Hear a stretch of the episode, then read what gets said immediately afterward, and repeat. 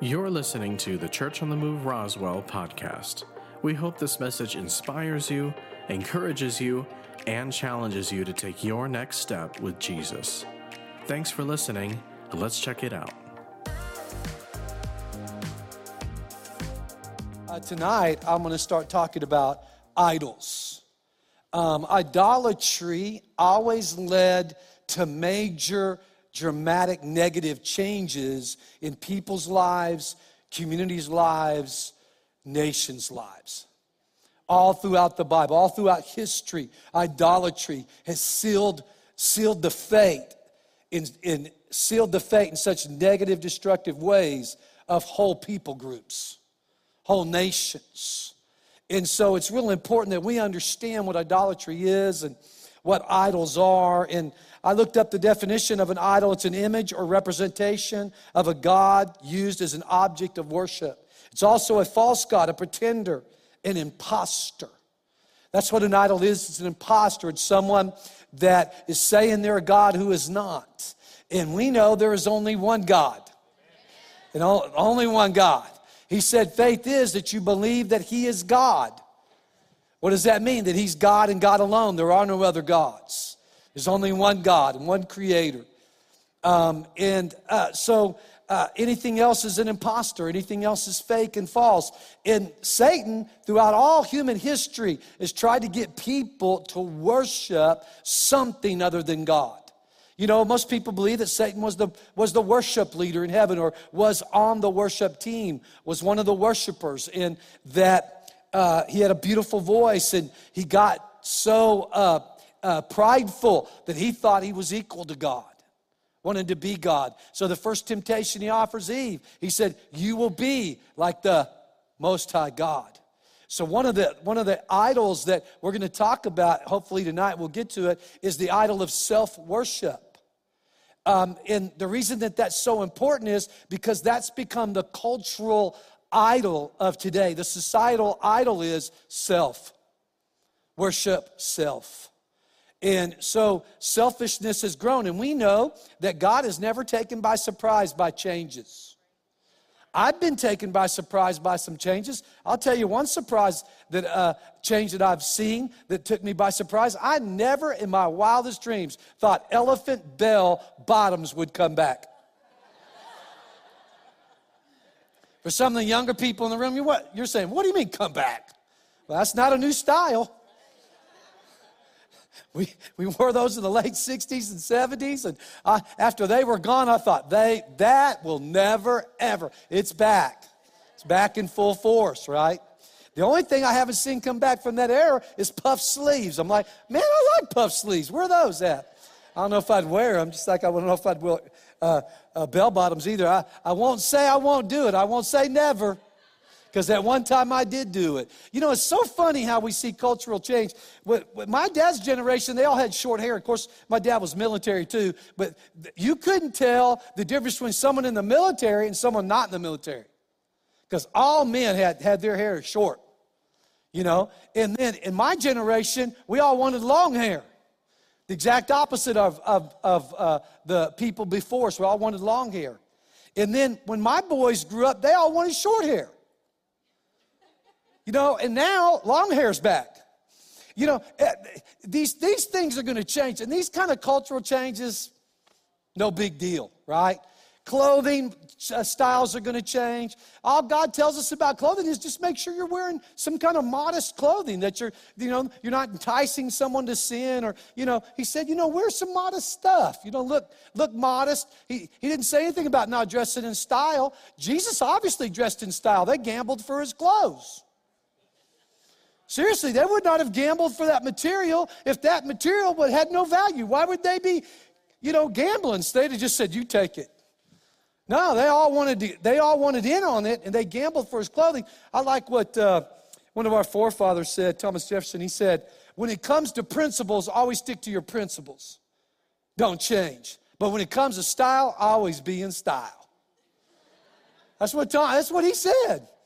And so, you know, styles are going to change, hairstyles change. Gosh, I, you know, nowadays, man, I, I, I've, used to notice these things, especially in women, like, oh, your hair, uh, because it would change, you know, every like year or two years. Now I can't keep track. I mean, I can't keep track of all the different hair colors and styles. And I mean, it's just, it's just, now they got, my daughter's wearing like, you know, two like Prince Leia things on the side of her head and look like a puppy dog. I mean, I, just, the style. You guys know what I'm talking about, right? Does anybody have that on tonight? Anybody have their hair like that? No? I'll say, Linya does. But you know, you know, you've seen it, man. There's all these all these crazy hairstyles, and and I watch uh, these younger guys playing sports, man. They look like they hadn't combed their hair in a month. You know, but it's just, it's young people, it's cultural change that, and it's okay. Music styles have changed, you know. Uh, I grew up, my parents were looking, listening to Frank Sinatra and those, that kind of music in our house. Uh, my dad would listen to some country, but mostly that kind of style of music. And then, you know, rock and roll came along and, you know, and in churches, all we had was, all we had was organs. And if you didn't have an organ or piano, you were in sin. You know, now we got guitars and drums and everything else. And, and a lot of people don't think anything of it, but I'm telling you, a few years ago, that was a big issue. How long your hair was, what you, instruments you play. Now everybody, you know, all the Baptists used to attack us all the time. Now they're all doing it. Welcome to 2022, Baptists. But anyway, and they, they, they made that move a while back, but you know, it was the, the charismatics, it was the, it was the evangelicals, it was the non-denominational churches like ours that set some of those trends. And you know, when I went to church, you put on your best clothes, and you know, I had Sunday clothes. Anybody have Sunday clothes? You had Sunday clothes, you know, and you put those on. And, you know, now, you know, things have changed. It's a lot more casual. Quite frankly, you know, I, I, when I graduated from college, I wore a suit and tie all the time in business. And then I had to wear a suit and tie on Sunday. And man, I have never, ever liked suit and ties. I wear them when I have to. I've never liked, I always felt like it was a noose. Now, my brother Steve, he'd wear a suit and tie in second grade. We didn't look like brothers. We'd walk in, I had, I had dirt all over me and holes in my jeans, and he was all primmed and proper and had a suit on. And I'm like, what's wrong with you, dude? Loosen up. He had two totally different styles. Uh, but you know, uh, you know, we don't wear suit and ties as much. Some people still do, and it's okay, and some people don't, and that's okay. Amen. Those are cultural changes that aren't bad. But we've also had some major cultural changes that are. Matter of fact, we've had so much cultural change in America that uh, we're living in what they call a post Christian America, where Christianity is not the dominant force in our culture anymore. Um, we, we've lost that. You, and some people don't know it, and it's not, you don't know it because you're, you're not uh, smart or intelligent. You don't know it because you didn't live through it. You didn't live through it. You, didn't, you didn't live in the day I lived in where they had the Ten Commandments in almost every classroom. Teacher had a Bible on their desk. Not all of them, but a lot of them. You could, they'd quote scripture. We prayed before every assembly. We prayed before every sporting event. There wasn't a city council meeting or any kind of meeting, any government meeting. There wasn't any kind of celebration that someone didn't pray. I grew up on a military base. Every celebration, every change of command, the pastor, the, the chaplain was there and prayed in the name of Jesus. I mean, we, we had a Christian culture. Not everybody was a Christian, but they respected Christianity and they respected the church. You know, I, I'm not saying this for any bad reason, but you know, even when I was in the world, I never messed with churches. And I never messed with Christian girls. Even though I, I didn't, I wasn't a Christian, I, ha, I had some respect for Christianity and I had respect for the, the church. You just didn't mess with the church. You know, we had our catalytic converters cut out of our vans a couple weeks ago. Someone pulled in between them and laid underneath there and cut them right out. You know, we've, we've, we've had our gas tanks punctured. We, did, I mean, guys, we got a we got a laundering list of how many uh, police reports we filed. Back when I grew up, the worst criminals I knew, and I knew some bad dudes that spent time, a lot of time in prison. I knew some bad dudes. They never messed with the church. What, so what was the deal? Christianity was, was, the, was the dominant part of culture. And even unbelievers had a respect for Christians and had a, and for Christianity and for the church. That is all shifted. Matter of fact, it's turned to 180. Now the church is attacked and Christians are attacked for their beliefs. And I mean, it's, it's a totally different culture than what we've had before. And before you think, oh, woe is me, this has happened before. Let me say it again. This is what this has happened before. That's why when I talk about leadership, whether it's in the political realm, the corporate realm, the church, at home, wherever leadership is, that's why that is leadership is so deeply spiritual because when the leaders start to worship culture and start to self-worship and do those things, that's what causes everything else to go And it's happened all throughout history. We're going to read it here in just a moment where it happened to the nation of Israel. It happened to them multiple times. That their leaders, spiritual and otherwise, would start worshiping culture and start worshiping self, and then that led to all kinds of other idol worship. That led to my truth. You think that's new? You think someone saying my truth is new?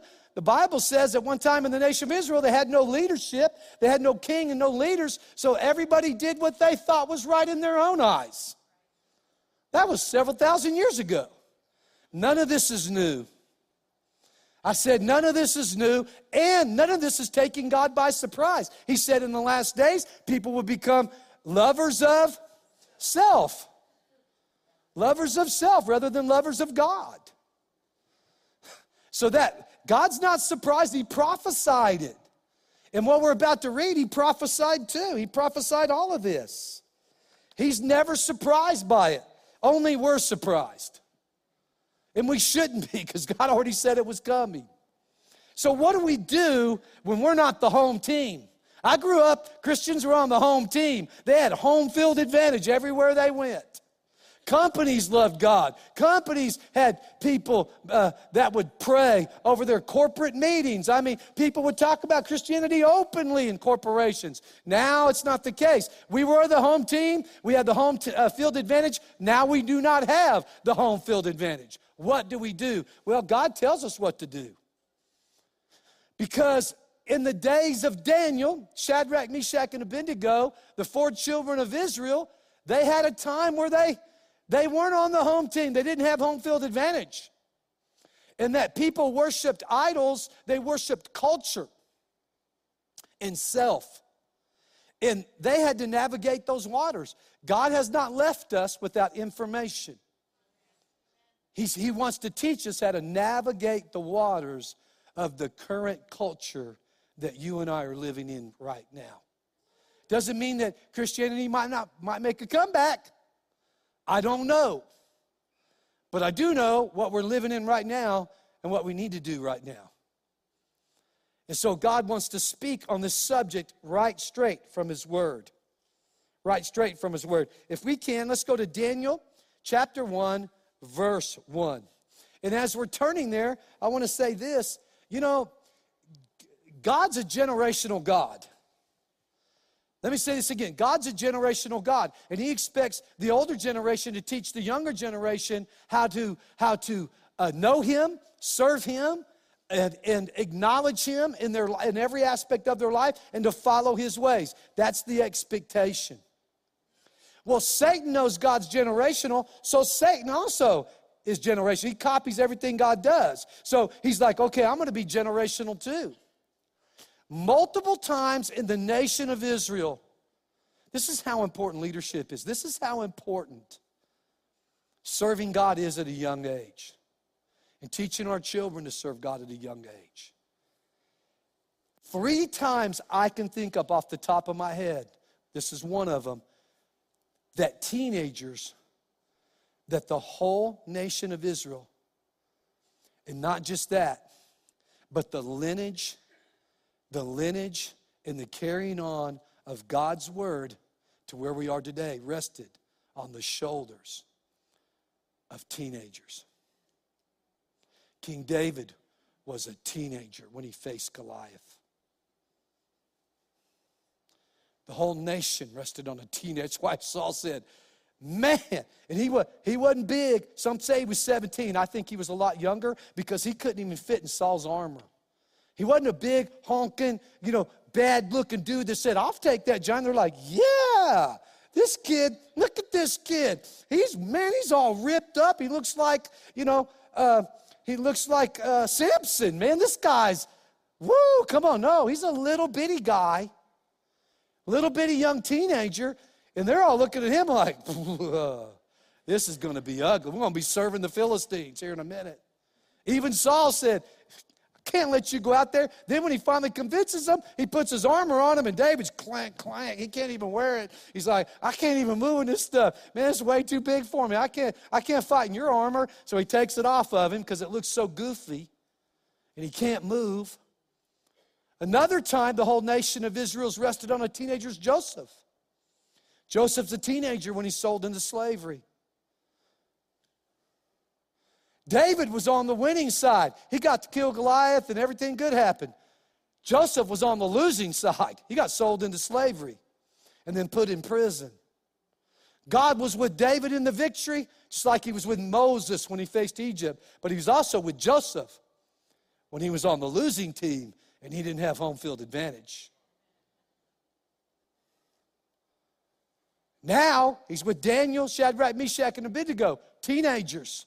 And now the whole nation, just like it rested on Joseph, if Joseph doesn't do his right, the whole nation rested on what Joseph was going to do. The whole nation rested on what David was going to do. We can't allow our teenagers, we've gotten culturally where we baby our kids to such a level that we don't have expectations of them to do something. Some of that is that legally we've made it impossible for young kids to work. And man, I I had jobs anytime I wanted a job. I'm 10 years old. The guys would drive down our street and say, Hey, you guys want to bale, you know, load some hay? And we'd jump in a farmer's truck that my parents did not know, and they'd haul us out in the middle of nowhere. Sometimes I think my parents are like, man, I hope he just keeps them. they, they need, just, keep, just take them. But it'd take two or three of us to throw a bale in there. And at the end of a whole day of throwing bales of hay on top of the back of a truck, I mean, all day from morning till late at night, we'd come out and he'd go, okay, boys, time to get paid. Five bucks. And man, we were like, five dollars. I got some folding money. Now I'm a man. Seriously, that was true. Some of you wouldn't even drive out there for five bucks. I don't blame you. It was hard work. Now I'm thinking, that's sorry, dude. He should have paid us better.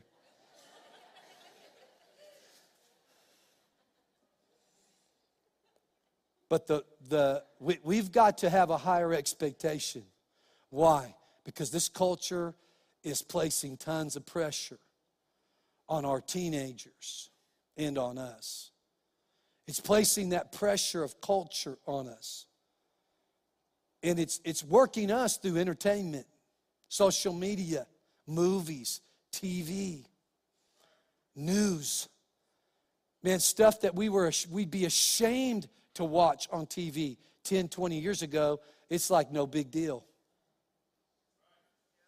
R rated movies, some of them I, I, you know, I'll start to watch a movie, I have to shut it off. It's like an X rated movie back when I grew up. Satan will make something funny and make you laugh at it, even though it's filthy, and he'll get you so used to laughing at it, he'll get you used to it, and then before too long, it's just acceptable. We have to understand we're being culturalized, we're being idolized by this culture. We need to be aware of it. We need to be aware of it for our young people. You never know. The fate of our nation could rest upon a 16, 17 year old right now. It's definitely going to rest upon what this younger generation decides to do in the next 10 years. Satan knows it, God knows it, we need to know it. We need to have a higher expectation of the maturity, growth, work ethic, attitude of our teenagers.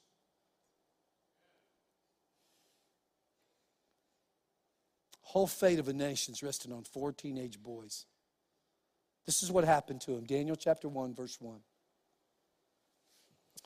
In the third reign of Jer- king of Judah, Nebuchadnezzar, king of Babylon, came to Jerusalem and besieged it.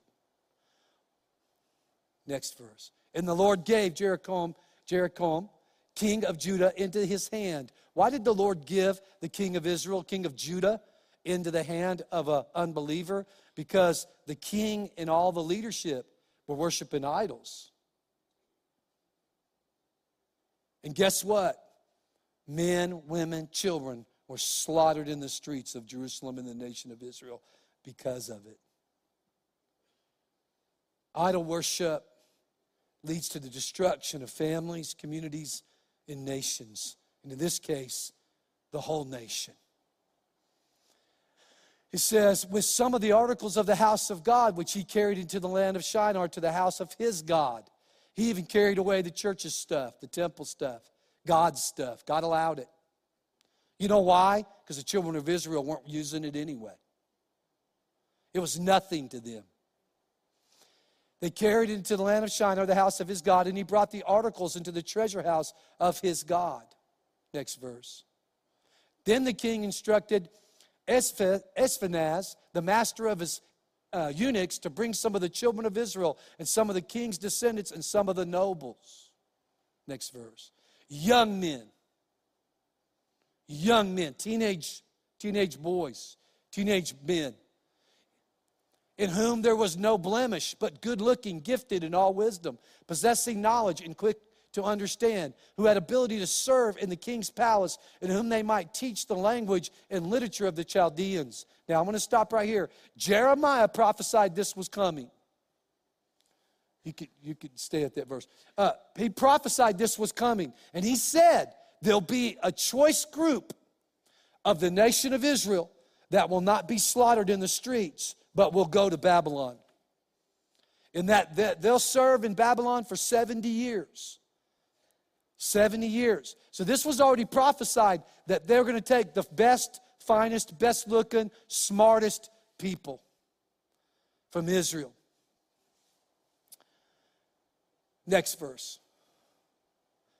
I'm sorry, go back to that. We need to read the rest of that. Go back to, can you go back? Thank you. Uh, who had ability to serve. Everybody say serve. In the king's palace. Go to work for the king. Go to work for the king. And you have to understand, back in these days, if if I had a God and you had a God and we beat you, automatically everybody believed that my God was stronger than your God. And that's how people think now. Well, Christians are losing, the church is declining, this is happening, and this is happening, and this is happening, and this is happening, and we're on the losing end of it. And so their band, they, they want to jump on a different bandwagon. Why? Because they, they think the God of this world is winning. I just want to tell you something. Every time Satan thinks he's winning, he's losing. As a result of, of God allowing Nebuchadnezzar and Babylon to do this? When Babylon is destroyed, it has never been rebuilt again. Saddam Hussein was trying to rebuild Babylon. He said, Everybody tries to rebuild Babylon will be cursed and will be destroyed. There are some spiritual implications of America going after him. He thought he was a reincarnated Nebuchadnezzar. He got the curse, he got the results. You mess with God's kids, even if He gives you permission, woo, look out. Now, because some people think this the Babylonian God won, they jump on that bandwagon. It, eh, let, let, me, let me say something about that. You know, when the like I said, when the leaders don't serve God and, and the nation falls, doesn't mean that our God has failed. The people have failed. But they, they point fingers at God. We're not always going to be in perfect situation. We're not in a perfect situation now. We're going to we're actually serving in the house of the unbelievers. Most of us work for corporations, companies, government, whatever that do not believe in God. Do not honor God. Their own most of us, not all of us, do not want to know God. Matter of fact, don't like God. And it's easy to say, well, they look like they're winning. I'm going to get on their team. Guys, they're never winning, they're always losing. God will give, listen to this closely. God will give, He will give even evil people their day in the sun. Listen to me. When the children of Israel were going to the promised land, there were seven, seven nations in the promised land. You know what they'd been doing all these years? Building houses, plowing fields, growing crops, producing cattle. And God gave them that moment. And they could have turned to Him anytime they wanted to and been spared. But they didn't. So when the children of Israel came, all they were doing was preparing it for them. Let me, let me say that again. All they were doing was preparing it for them. Sometimes, and God even told them when they moved into the land, He said, I'm going to give this to you little by little because if you can't take it, you're not, you don't have enough people, you don't have, you can't take it over. You won't be able to maintain it. It'll, it'll turn, it'll turn bad on you. Matter of fact, He said, if I, if I wipe the people out in front of you, that uh, the, the wilderness and everything will take back over the land because you can't occupy it. Sometimes He allows people a day in the sun to maintain stuff that He's waiting to give you. What does He say in Psalms 37? 1 and 2, He says this. He says, Don't be troubled when you see evildoers prosper. We need to stop being troubled. We can be, we can be, have a righteous anger. We can have, we can want to stand up and fight back. That's all okay. But we don't need to be so troubled that we stop pursuing God. We don't need to be so troubled that we get discouraged or, or, so disappointed that we give up or we turn back or we can't allow it to trouble us like that. Because this is what he said about them. He said, they're like grass. They're like grass. We all know that stuff grows around here. You have to water the heck out of it and it grows. But when winter comes, man, you know it's all going to do what? Die. We also know when you cut grass clippings, they're still green. After a few days, what are they going to do? Completely die. There'll be no life left in them. God said that's how evil people are. They, they have a time. And, and, and he also says this in Second Peter. He said, I'm not, I'm not slack. I'm not lazy. He's having to defend himself against the Christian church. He said, I'm not lazy. Listen, I'm patient. I don't want anybody to not know me. I don't want anybody to go to hell. So understand that when you see someone that is above you, your boss, someone above you, the government officials, and they're they're doing evil, understand God has a plan, He has a purpose, and He's also very patient, trying to give them a chance to come to know Him so they can go to heaven too. So we don't need to be troubled. We don't we need to be patient. We need to trust God that He knows what He is doing. Okay? So these guys are not on the winning team. So what, is, what does he do? The first thing he does, this is so crazy how this applies to us culturally. The first thing he does is he relocates them. He relocates them. This is, this is going to come into play here in just a moment as we keep reading. Listen to this young men whom, and he talks about all this, he said, in whom they might teach the language and literature of the Chaldeans. So, what is he going to teach them? Their culture. Their culture.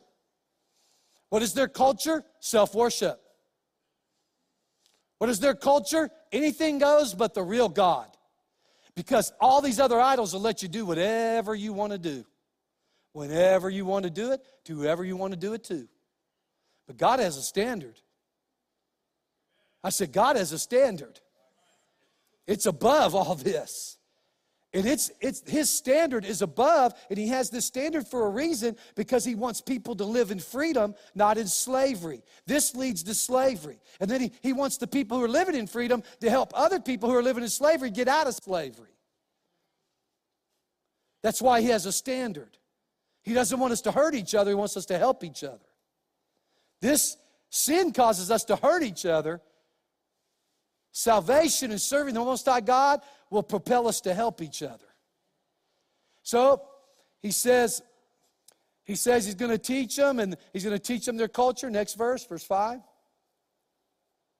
And the king appointed for them a daily provision of the king's delicacies and of the wine which he drank. And in three years of training for them. So, catch this, he's going to relocate them and take them to a school. A school that teaches you how to worship idols. Man, I, I would say the majority of our colleges have become that. Our children are being relocated at these schools and they're being trained for at least three years, sometimes more. To do what? To learn the culture of the world the culture of the world, which is self worship, idol worship. This is not new. What's happening now is not new, it's the same. It's the exact same thing. We're in the smack dab in the middle of living in a Babylonian type culture that is the dominant culture now. It's the dominant culture and they have to respond. Why does he want to give them uh, his, his food and his wine? Well, there's several reasons. His food and wine are dedicated to idols. And his food, the meat they did, they never drained the blood. You know what Daniel knows? He knows that God said, don't eat food given to idols.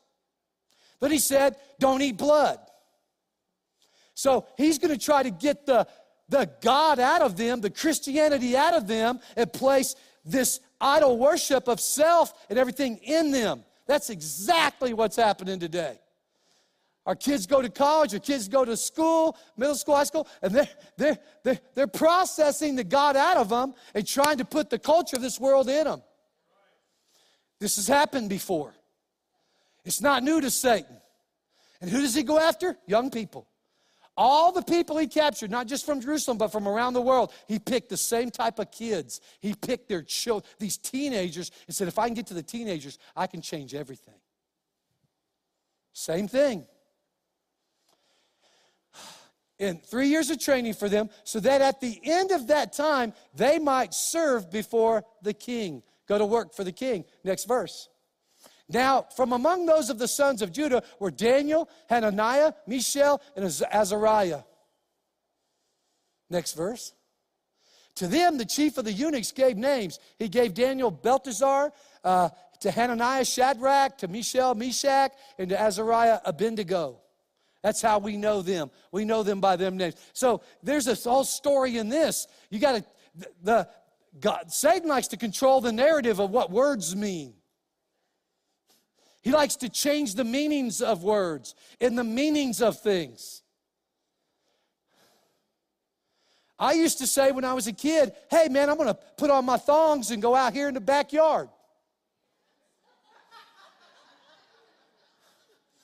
Hey man, let's run to this, let's run down the street. Let me put my thongs on. That has a whole new meaning right now. You'd be like, I don't know if you need more than one of those, but Thongs? You can put two thongs on? How you wear two. But that used to mean, uh, what do they call them now? Slides. They call them slides. They've gone from flip flop to from thongs to flip flops to choc choc choc chocolates. Uh, yeah, I mean, they got a lot of names. But I used to, when someone would say, hey, uh, let's go, I'm gonna, I'm gonna go get some slides, I would think they were buying like a slide at a, if you told me that as a kid, I'm like, you're gonna go buy a couple of slides? What are you gonna do with those slides? You're gonna put them in your backyard? Because I'm thinking slide, like you slide down something. You see how the meaning of names uh, changes? And Satan likes to change meanings. Someday we'll look at the, what their names meant before and what these names meant.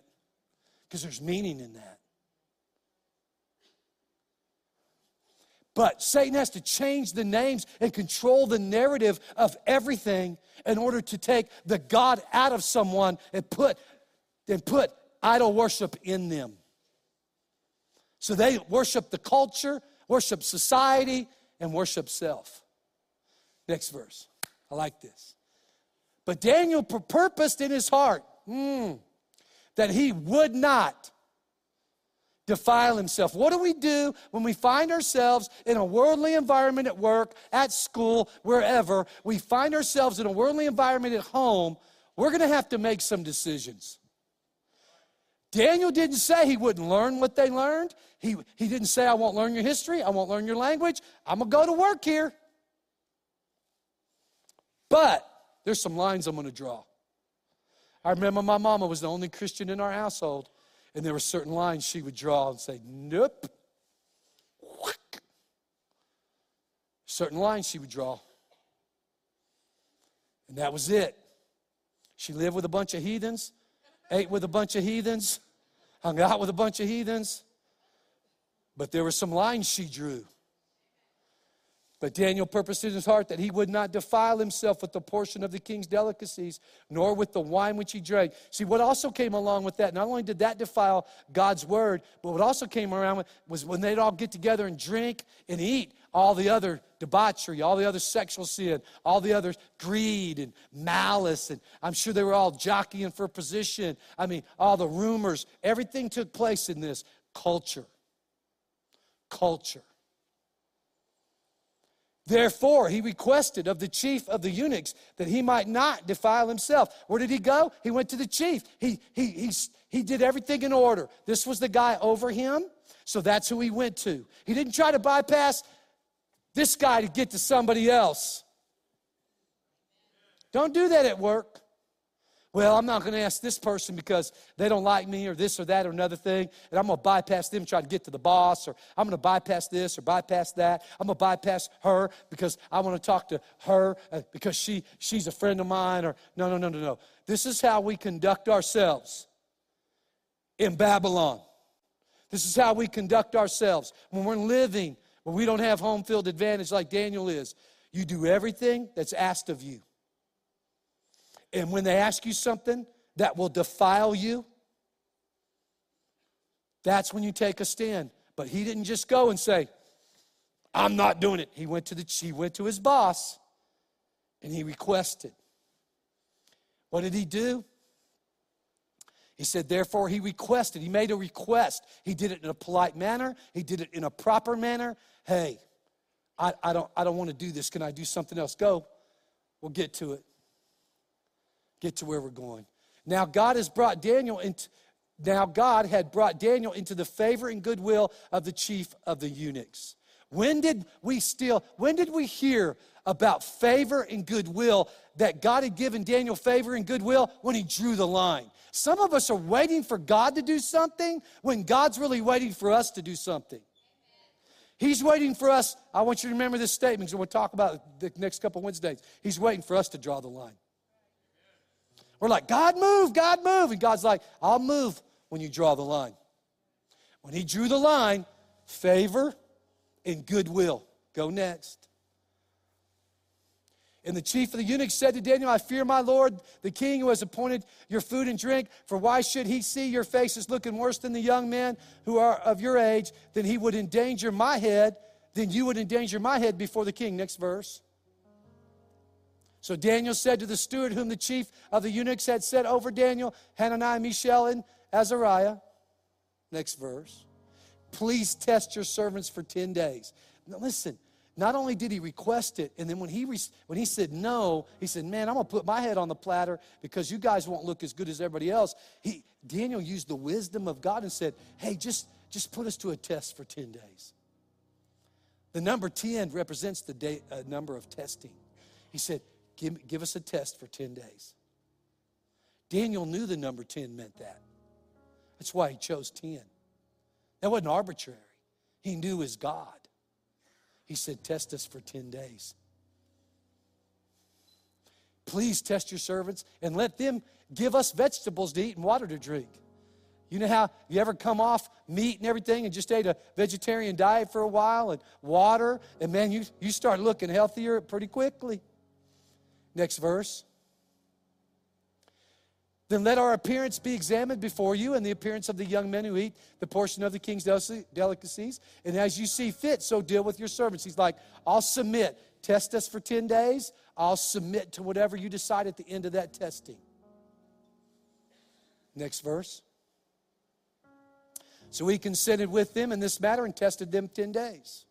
Next verse. And at the end of 10 days, their features appeared better. How'd they appear? And fatter in flesh than all the young men who had ate the portion of the king's delicacies. Next verse. Thus the steward took away their portion of delicacies and the wine that they were to drink and gave them vegetables. He's like, my goodness, these guys, they set the tone. They look the best. I'm now I'm gonna do I'm gonna make everybody eat vegetables. And all the meat eaters said, Doggone Daniel.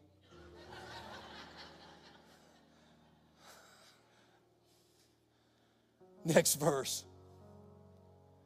And as for these four young men, these teenagers, God gave them, God gave them, God gave them, God gave them. After they drew the line, God gave them favor. After they drew the line, God gave them goodwill. After they drew the line, God gave them wisdom. After they drew the line, God gave them knowledge and skill and all literature and wisdom. And Daniel had understanding and all visions and dreams. Sometimes we're waiting on a supernatural uh, move of God, and God's waiting for us to draw the line and say, okay, we're living in Babylon. We get it. What do we do? How do we operate? We do our job. We do our job that we're asked to do. Wherever we work, we do our job with excellence, and we trust God's wisdom, His ability to navigate the waters. But if they ask us to defile ourselves and worship this culture, we draw the line we draw the line. And when we draw the line, God will move. Let me, let me say it again. When we draw the line, God will move. Everybody say this with me. One, on three, draw the line. One, two, three. When we draw the line, that's when we'll see God move. We're going to look at two more examples in the book of Daniel where they drew the line. It all didn't turn out this good. It wasn't this easy. It wasn't this easy. But it still turns out that God comes through. Remember, culture tries to force us to worship idols, tries to force us to worship what they worship, self, all these things. We need to draw the line because that will do what? Defile you. It will defile you your family, your children, your church, your job. It will, everybody will pay the price if you defile yourself. Draw the line. Take a stand. Be excellent at what you do. I said, be excellent at what you do. He didn't say, he didn't tell Daniel not to work for him. He's working. He's working for the king. We're going to find out he works. He, he makes this king extremely successful. God didn't say any of that was a sin. But we'll see where they have to draw the line again and again and what God does.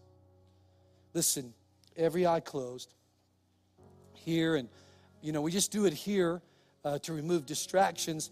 If you need to do that online, do that too. And I, I say this every time we film a service that, man, I don't, this doesn't matter whether you're watching on Thursday or Friday or Saturday, whenever. This prayer and this, this call from God to, to reach you is valid. He knew you'd be watching tonight. He knew you'd be here tonight. He knew that people would watch on Thursday and Saturday. He knows. And He's reaching out to you. It's so easy to give into this culture. It's so subtle and it's worked us so long. I've noticed that, man, I watch things I'd have never watched before. And God's just been checking my heart over a period of years like, turn that off, shut that down. Don't watch that. Don't finish that series. Don't do this. Don't do that. I mean, he's starting to check me. You know why? Because it's subtle and it's creeped in on us. And you could be worshiping this idol of culture and self, and you don't, you might not even know it. But God wants to open your eyes.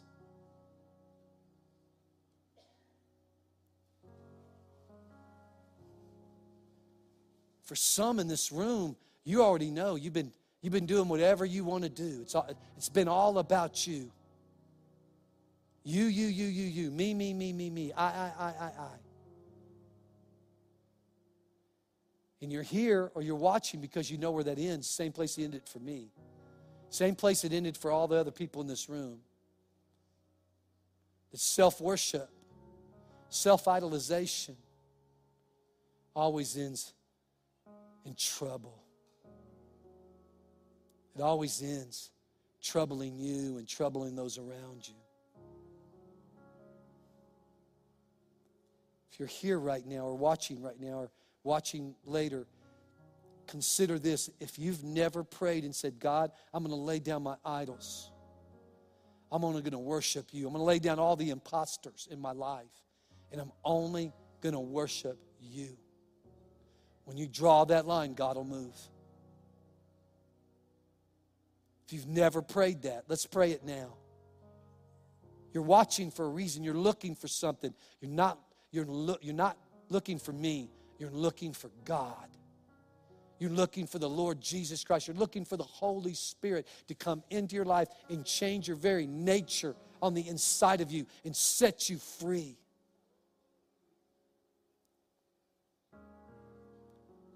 So if you've never prayed, let's pray right now. Or maybe you've prayed and man, this this it's been subtle and uh, the movies, the stuff you do on social media, the video games you play, all the stuff is pulling you further and further. The, the man, they have all this this uh, uh, Japanation stuff on there and all these things. And man, all the women are a certain way, all the men are a certain way. I mean, guys, it's so lust into so many of you and so many of us. Man, we got to put a stop to it. When I say we, I don't watch that. Somewhere along the line, you got to draw the line because it's defiling you, and some of you know it. And it has defiled you. It's led you to watch this and do this and think this. Listen, there's a way back. We're doing the 21 days of hope. There's, a, there's hope for you, hope for us, hope for me, hope for all of us. His name is Jesus, and He will save your life. He died to forgive you of your sins, set you free from the rule and control of this culture, of these idols, of sin, and give you heaven instead of hell forever. That's why Jesus came. That's why God sent him, because he loves you and me. So, whether it's your first time or your next time in this room, I'm going to ask you to do two things. The first one is I'm going to ask you to, to, to acknowledge that you need to get right with God by raising your hand. Online, I'm going to ask you to acknowledge that by typing that in and sending us a message saying, I'm praying for the first time or I'm praying for the next time. And then we're all going to pray right where we're seated in here and wherever you're at online. So here we go. Online, go ahead and send that in. In this room, one, two, three, you want to get right with God. Raise your hand right now. Say it's me. Thank you, thank you, thank you, thank you. You're going to lay down. Uh, you, some of you know you have idols. Some of you know you're being controlled by this culture, what it thinks, what it does. Anybody else to say, I, I recognize I need to lay down some idols. Thank you. Anybody else? Thank you. Thank you. Thank you. All right, let's pray. Let's pray. Mm. Pray online, pray right here. Say this say, God, today I lay down my idols. And I, I say from my heart, out of my mouth, you are God and God alone. And I believe that you sent Jesus to die for my sins on a cross because you love us. You love me. I believe you raised him from the dead and He's alive. And because I believe that, I ask you in the name of Jesus to forgive me for all my idol worship, all my sins I've committed against you that have hurt me and hurt others. And I receive your forgiveness right now. In Jesus, freely I say, You are the Lord Jesus Christ of my life. And I receive the Holy Spirit that lives inside of me right now. And I thank you by your word and by your spirit. You teach me how to really live, worshiping you and you alone, serving you and you alone. Walking in your blessings in giving them away. Thank you for saving my life. In Jesus' name, amen. So be it. Come on, let's thank God for how good He is. Thanks for listening today. If you'd like to find out more about Church on the Move, like our service times or how you can connect with us, you can visit cotmroswell.com.